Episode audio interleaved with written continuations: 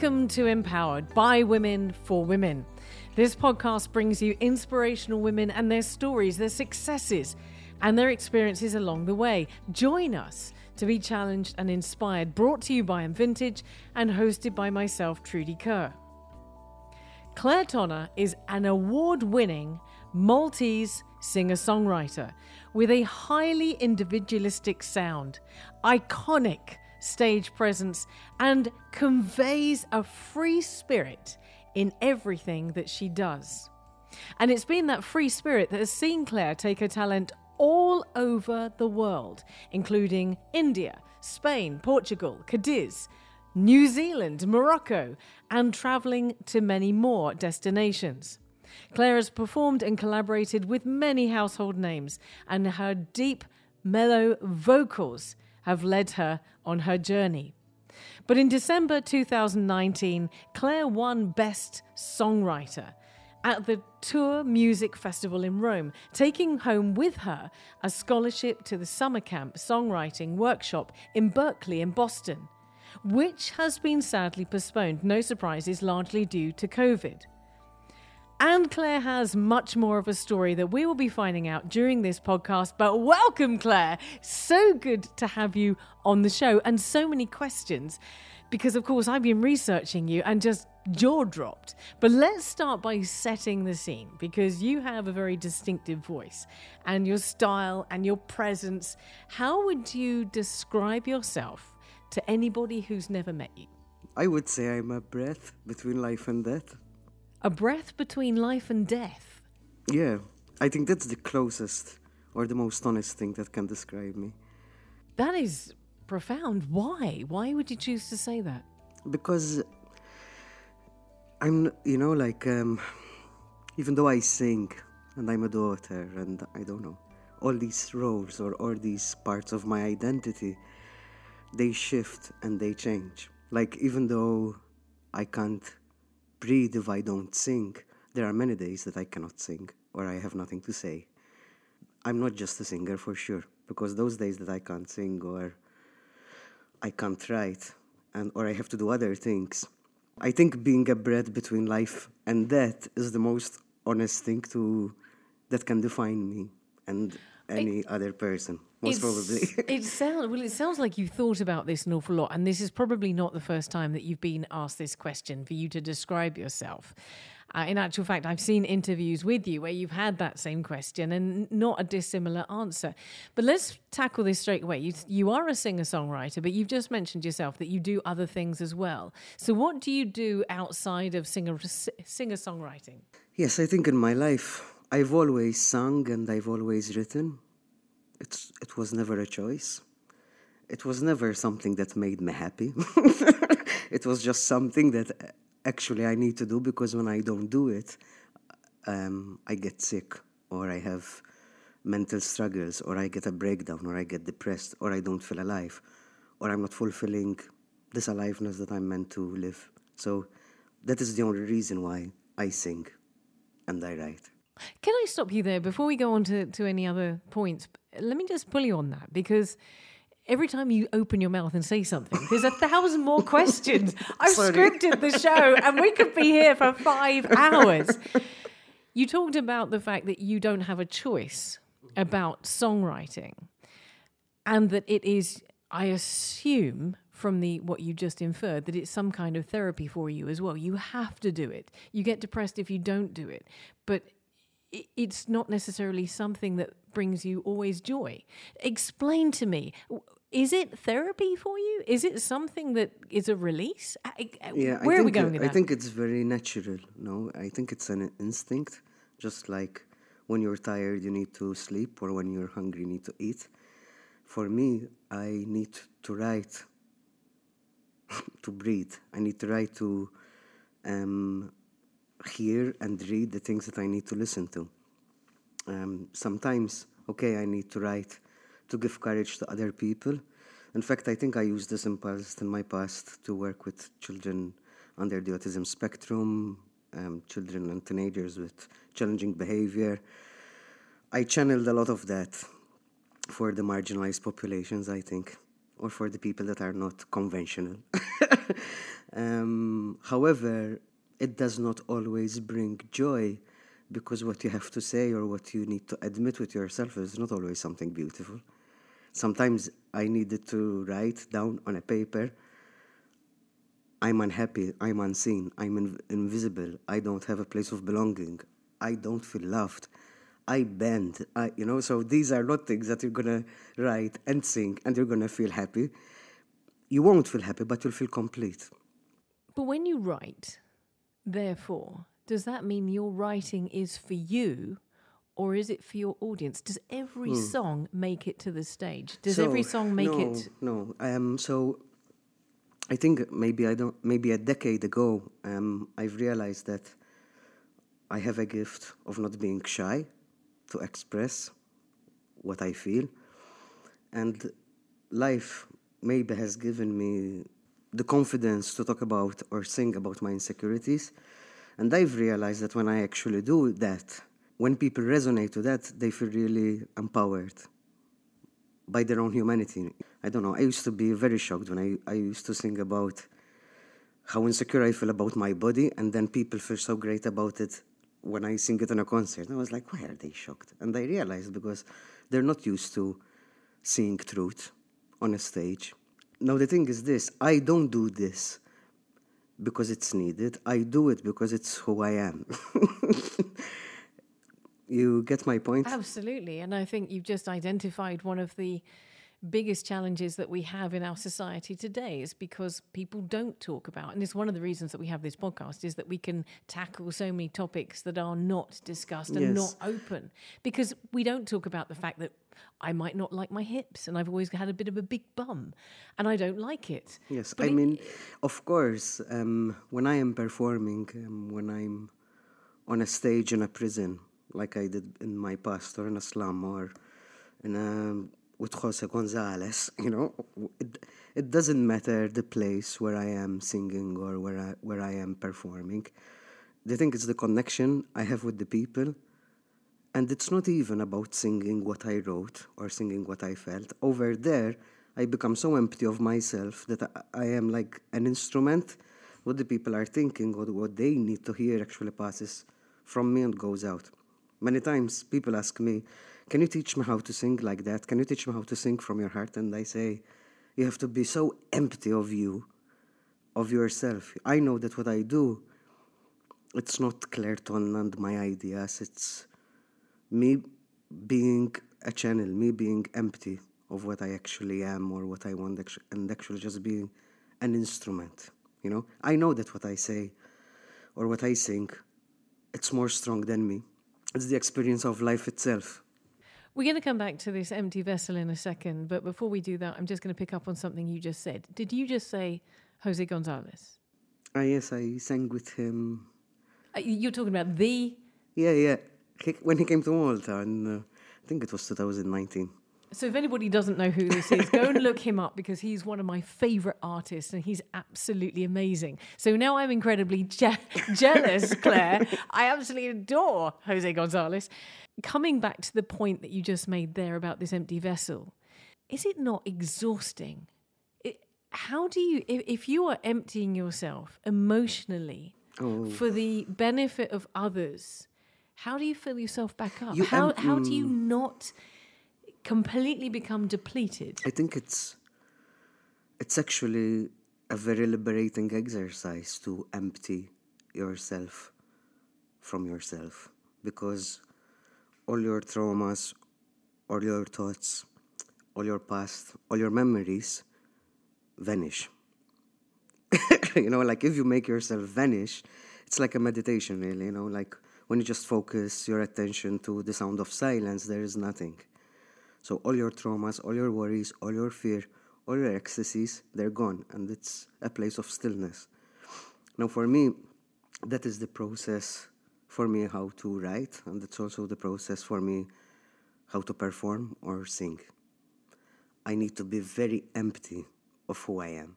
And I've experienced concerts or situations where the things that came from my mouth, I don't know what they were. You know, I didn't plan them. you know, they just come out, and people were crying or were shaking or were. It was an experience more than a song, you know, and I was like, what was that? But I know that when I chose to, when I choose to be a channel and be empty of myself, what comes out is much more powerful, much more beautiful than Claire Clairton, you know. you just mentioned that word I was about to pick up on powerful. It's an incredibly powerful experience and a powerful position to be in. You are Maltese. I'm assuming you grew up in Malta. Has this always been your journey, or is this something to do with the fact that you've traveled? And you mentioned you spent time uh, with in slums and with the underprivileged and with kids and so on. Is this something that you've developed, or have you always had this? Well, I think um, after spending many years um, in many different cultures and many different continents and places, I realized that everywhere is the same. and we are all the same as well. So when people started asking me, Where are you from? I couldn't say I'm from Malta because I actually was growing up in many different cultures, you know. Like it's true, I got raised here in Malta, but I definitely grew up when I was living with no money in my backpack and, you know, just following what made my heart alive. How old were you when you started backpacking? I, I was 25 when I left. Okay. It was um, maybe one of the best things I've done in my life. It was the first time I definitely that I definitely chose what made me happy, and I didn't choose my mind. You know, I didn't know how I'm going to arrive. I just knew I had to go and full time do what I what made me happy. And full time do this is you traveling around the world, singer songwriting. Or, Um, yes, what are I you, wasn't. What are you up to? I wasn't really traveling. I had no money to do that. There's a lot I of countries, Claire, for not traveling. I'm going to go with you on traveling. Um, I think um, I had this moment um, when I realized that what really made me happy was benefiting, was helping others to feel happy about their life or finding solutions to other people's problems. And having a full time job and being kind of stuck in a system that kept me kind of trapped and only in my free time I can do that thing, it contradicted what I believed in. So I gave away all my belongings. I bought a ticket to Calcutta, to India, and when they were like with like 400 euros, I had no money, no support system, nothing. But I had, wow, I had not one drop of fear. You know, I knew it was the right thing to do. I'm going to break down this story a little bit more. You're 25 years old. You've given away all your earthly possessions. You got 400 bucks in your pocket, and you get on a plane and you go to Calcutta. I did that, yeah. Yeah. Did you know where you were going to go and what you were No. going to do? Please tell me that you didn't get off the plane and have no clue. No, no. All I knew was, um, well, I wanted to go and live amongst the poorest of the poor, or maybe in a very simple place where I could teach what I know. You know, for example, if I know how to write, I can teach people how to write, no? So I was like, okay, I can go teach people what I know and learn. Because God knows how much we always need to learn. And also, I went with this idea in my head that I can find solutions for problems, and that doesn't cost money. And of course, I had a lot of trust that life is taking care of me. And it did, you know. Like, okay, the 400 euros did not last a whole year, the first year, but while I was there, I ended up writing music for a movie. I don't know, things were just happening, you know. so when you decide to accept that in, you're in life not just to suffer, and in life to be happy. Uh, back then, that was the thing that made me most happy to contribute to people's joy. I know it sounds very happy, but it was very true. And I did it, and I was so right.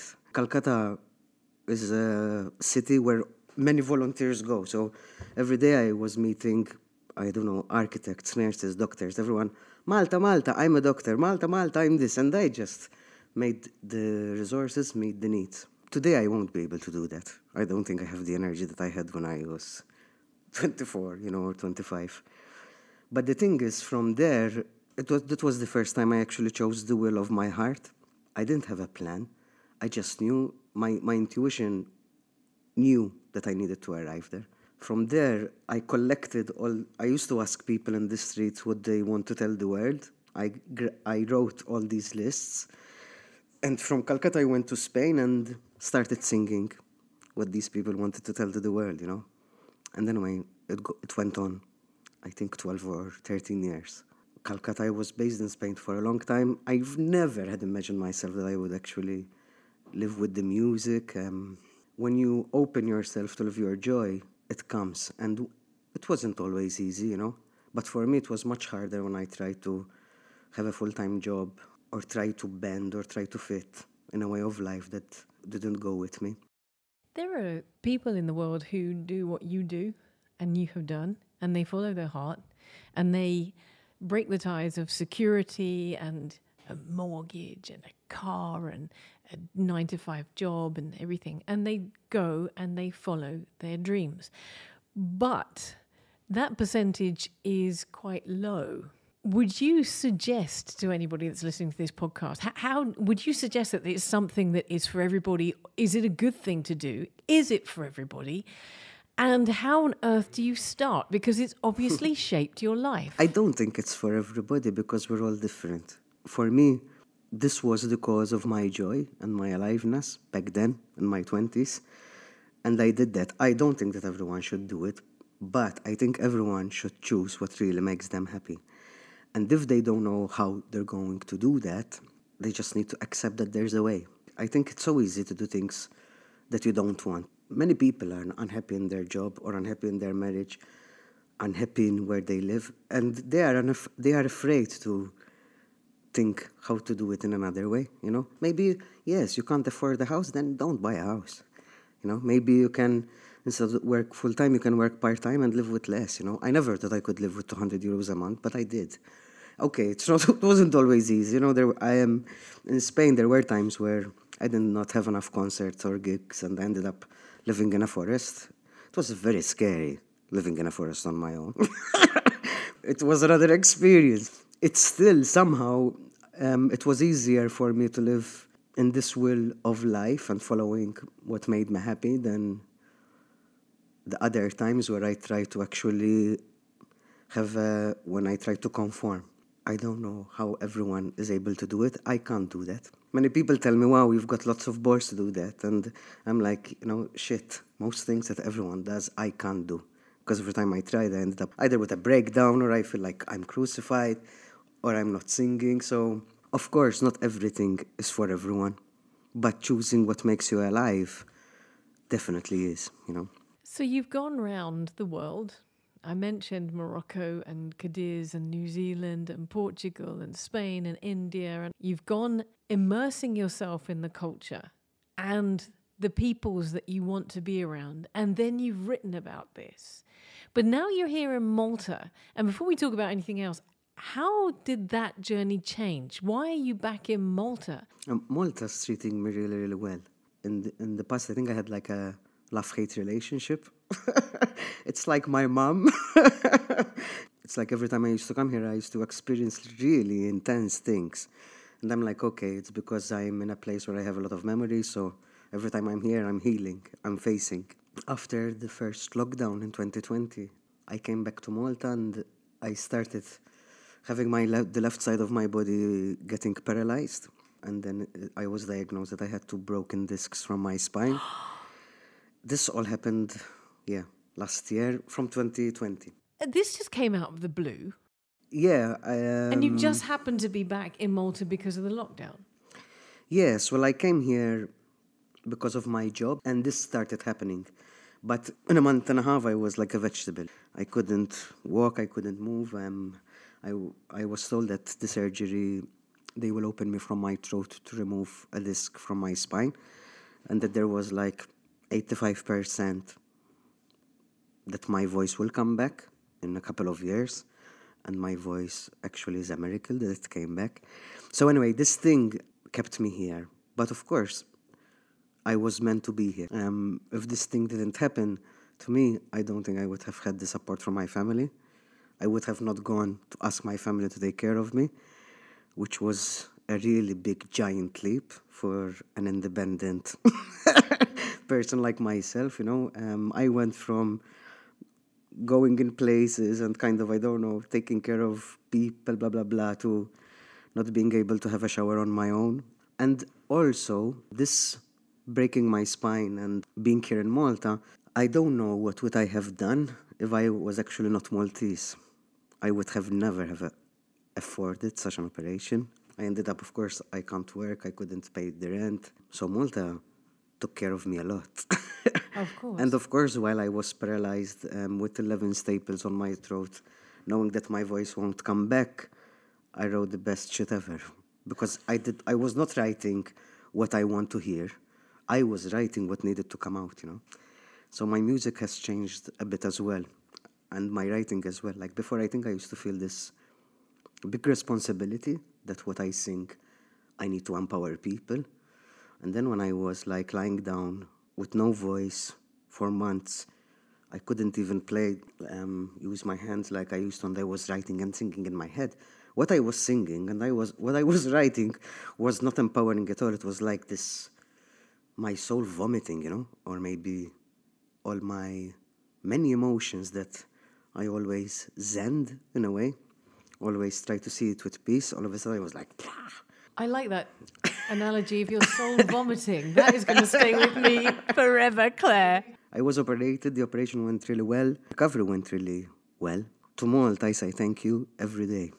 Because while I was going through all this experience of unimaginary fear, you know, I don't have much fear in my life, but I've never imagined that my voice will be taken away. And now I know that it can. Uh, Malta took care of me also because um, in this time where I can sing between one operation and another, I've been given really great opportunities. Malta, like I said, it's like a mother, you know, it's like a mother hole. I had a lot of issues with Malta.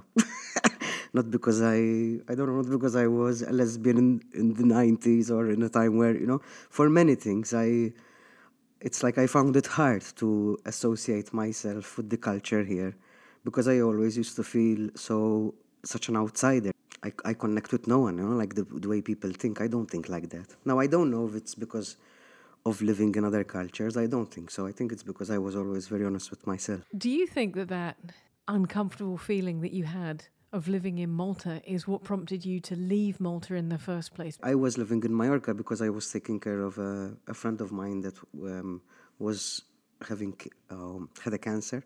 She passed away um, when she was 32. But I remember, like, I ended up living in Mallorca and doing music there because I went to live with her and I went to be with her. So I ended up living in Mallorca, you know. in New Zealand, the same. I was collaborating with a writer. I was involved in this project on sexual abuse. Uh, I ended up releasing my album there. So it's never, I've never went anywhere just to see. It was always there was something that I wanted to do, and it ended up in a different land. In Malta, I love it. I still don't see myself living here all my life, and I don't see that in anywhere really. I think the only place I can call home is the space where I feel. It's not a physical thing. But the part of Malta that hooks me, that uh, fills me, is definitely there's this mystic and very sacred part of Malta. When I see, you know, the goddess of fertility, this fat woman body without a head feeling her womb, that is me. that is what you know like that's me. It's really not fashionable here. It's old it's primitive it's the strongest standing stone though. And for me that is malta. No matter how sometimes i struggle to live here or whatever now i can feel that stone and um, it helps me keep my spine. We're going to talk about songwriting in just a second because, of course, uh, you have been awarded the title of Best Songwriter at the Tour Music Festival in Rome in 2019, at the very end of 2019. But I want to come back to something that you just mentioned about your trip to New Zealand and something that you mentioned in an interview that really stuck with me. You mentioned that you want to take your music to prisons and people on death row. And I thought to myself, okay, now that I'm talking to you, I can understand that you have these goals, you have these peoples that you want to touch and that you want to reach out and you want to connect with. But why prisons? Why and why death row? And where? And how? Okay. And where is this coming from? Okay, so first of all, I've done many, many concerts in prisons in Spain. So in 2014, I had made, I had written this material called Night Skin, which was about grief, abandonment, about depression. Of course, I was going through a breakdown myself, and this stuff came out and was incredible. it was all about suffering, but it was about trusting suffering or letting suffering make love to you, you know.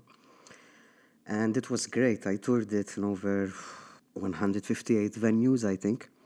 But while I was in Spain, I contacted an NGO that worked in prisons, and I said I would love to share this material in prison because I think it's where it needs to go, you know. I've always had a tenderness or maybe a belonging with marginalized populations. And when I think of marginalized populations, prisoners are one of them. Are a, is a population that was very marginalized and very unloved. So, and this thing with the prisons in Spain, I've had never, you know, they're the best concerts I've ever made, and it's where this timelessness, like I wanted to stay there, and and the prisoners themselves, they were like, well, it's very easy to stay, you know.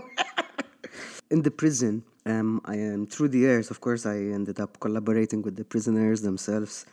For example, on Women's Day, once I did a concert, and the the female prisoners wrote their stuff. Um, they're the freest people I've ever met because. Um, Hang on a second. You're saying people in prison are the freest people that you've ever met? Yes, because they have nothing and they appreciate everything and they make their own desires and if they allow them to make toast they feel they won the, lo- the lottery you know because the, the less things you have the more um, opportunity you have to forgive yourself to heal to actually find something sustainable inside you you know and i find that when i'm in prisons and of course the most beautiful thing that is every time I played in a prisoner, they would tell me, "Yeah, yeah, we've got a prisoner who's a light engineer. We've got a prisoner who's a drummer. We've got a prisoner who." So you know, like it's really cool to actually go um, in these um, spaces and collaborate with the prisoners. And if I've learned something from suffering and I manage to put it in a line, and that line each time I sing it, I feel free. For me, it's really important that I go and share that because if out of all those prisoners one person felt it i've done my cause of joy you know you put so much emphasis on songwriting and communicating through music but particularly on songwriting about emptying yourself onto the onto a paper onto a, a song now I, i've spoken to songwriters singer songwriters here in malta and have looked into this process of how you write your song. And whether it be your you know you structure around a verse or a chorus or a bridge or you know all of these sorts of things how does that process work for you claire? Because you talked about emptying yourself. You talked about putting things down into a song about needing to do this. It's not a choice for you. But how does that process happen literally. Mm, they really come alone, you know, like so sometimes I could be walking or things come in my head, my head starts talking and I get the mobile and I write it down. Other times I work on it, like I, I dedicate time every day that I sit and I write. Uh, I think it's the only thing I was constant with in my life. For me, the word is the starting point. Sometimes when I'm like I said before, when I'm in a very empty of myself and I had abundance of silence and I'm not talking and I'm not listening and I get to that place, this stuff comes out on its own and it comes out ready.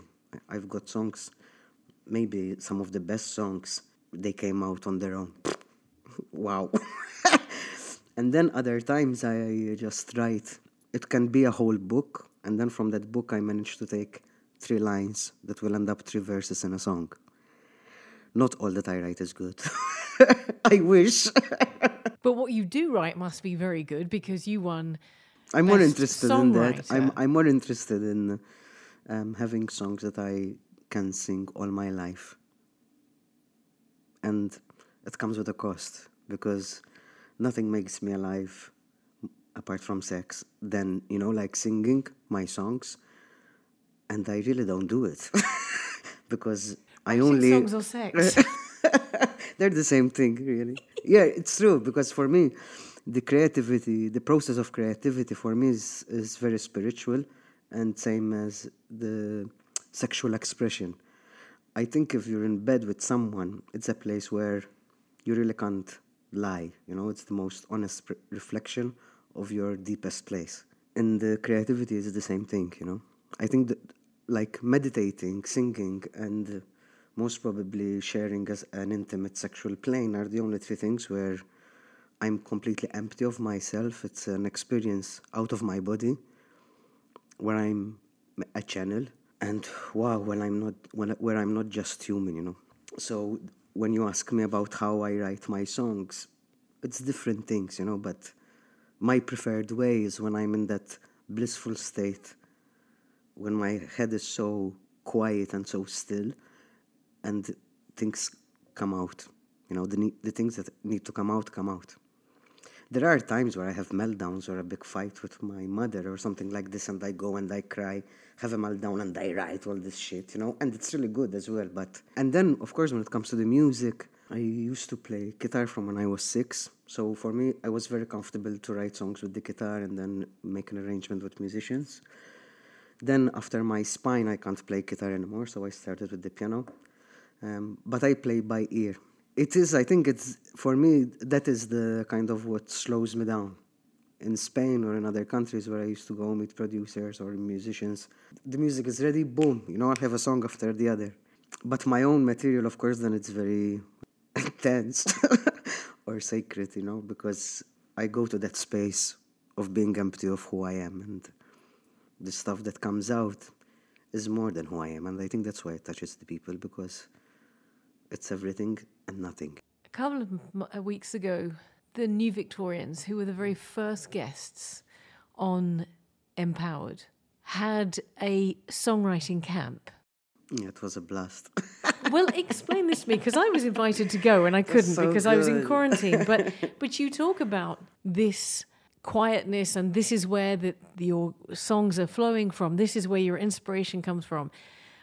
I'm assuming that a songwriting camp is not quiet, particularly if you have Philippa and Bettina around. Mostly Philippa, but but what is what is a songwriting camp about? What what is it was the point? it was that? really the songwriting camp um, that the New Victorians organized was really really well done. For me, it was a new experience. Of course, I had told them, you know, I said, listen, I'm a solitary wolf. I, you know, I never. I mean, I had co-written before with writers, but it was great. So um, um, we were put in different groups on different days for like a session of an hour and a half or two, where you had to write a song, and I actually wrote really great stuff. And what I realized is when people talk to me about their shit, I can actually write faster about another other people's shit and great things because there isn't that emotional journey. And it was so beautiful, you know, it was so great. So You've mentioned frequently this album yeah. that you've been working on for 10 for year- 10 years. years. and in the last interview, you said it's coming out soon. and we still haven't seen it. I mean, this Yeah. is this is a, a long Time. work. Why 10 years? And when are we going to see it? Yeah. I mean, is, is it because of is it has been, has it been delayed? I'm because of the sure. I'm sure that if I, I'm sure that if I had the money, um, seven years ago, um, it's out. You know, so back then maybe it was the money and also my producer because I was tight to a very good producer and I used to come to Malta, so we'll work on the album, but things were happening. You know, either either was very busy or, or you know, and I'm very easy. Like, don't worry. You know, I prefer to do something as it flows than with deadlines. Um, But Claire, deadlines. It's been 10 years. I know. but but also in the same time, like I said, the songs that will be released are songs. They are a testament because they are the songs that I will sing all my life. Not because I've put a lot of work on them, but it took time for them to cook. It took time for me to make them in a way that I am really happy about them. Now, good news. Of course, the good news was that um, when they told me I'm gonna lose my voice, my voice, imagine that. like I had to do it, you know. I'm working with a new producer. Um, the material is very, very different from what I used to do before because it's a mix of gospel with 90s rave. Because I think I used to sing all these intense stuff in a very soulful way, like a prayer. And then, I, of course, I learned that we have to dance with suffering. So this new material is um, it's danceable. It's all statements that we all should say, hard statements, but um, I wrote them in a way, and I'm singing them in a way, and we're producing them in a way that actually people will be dancing and saying, "Wow, I'm a nobody," you know. so um, we've got four singles already recorded. We've been for months working on this video. All th- this year, uh, the singles will come out. You know. This year they're going to come out. Yeah, yeah, we're almost there. eh? 2022 is going to be the the Yes. year. When when does the album come out then? I don't know when it will, when it will be ready. the thing is because you know in life, um, okay, I, I I can easily say you know what if I had a, if I had an agent and if I had money, this is already out. The thing is I don't have an agent and I don't have money neither. But you know what? You know? I, you know what I've loved about talking to you is that you've actually shared a story of your life and your principles and your thoughts and your goals and your aims and your challenges that really has no reference to money at all. You've gone with your heart. yes, you and followed your and heart. you know like I think to stay genuine and stay well, it comes with a cost. You know, like when I decided I'm I'm just want to sing and I just want to write and this is what I'm gonna do. I didn't even have money to buy Tampax, you know, and it's very hard to be jobless, you know. It's very. I mean, even now, you know, I'm not working, you know. I'm 40. I don't have any savings. I have nothing, but I've lived and I'm alive. And at some point, I know I will get the deal. Just when I, like when I went to Rome, I went Rome with nothing. I ended up, I actually, at the time I was really broken. I had just split up from a long relationship. My dad was just diagnosed with two tumors. I was so broken. And I went there, of course, singing a song about confidence because that's what I needed to sing. And I won it. And eventually, you know, like Berklee, actually, they made me the referral. I couldn't go to Berklee because of COVID, and then I couldn't go to Berklee because I was paralyzed. And they referred me. So these 10 years for my next new album, if the world was waiting for it, imagine myself. And it will come out, you know? I'm really glad to hear this. Claire Tonna, thank you so much. Thank you for sharing your story. I'm really excited for the singles and the album. And I have to say also thank you for coming and sharing that beautiful laugh that you have, an incredible sparkle in your eyes, and your wisdom. Thank you No, so thank much. you so much. I'm sorry this was a bit uh, more intense than I kind of thought would be.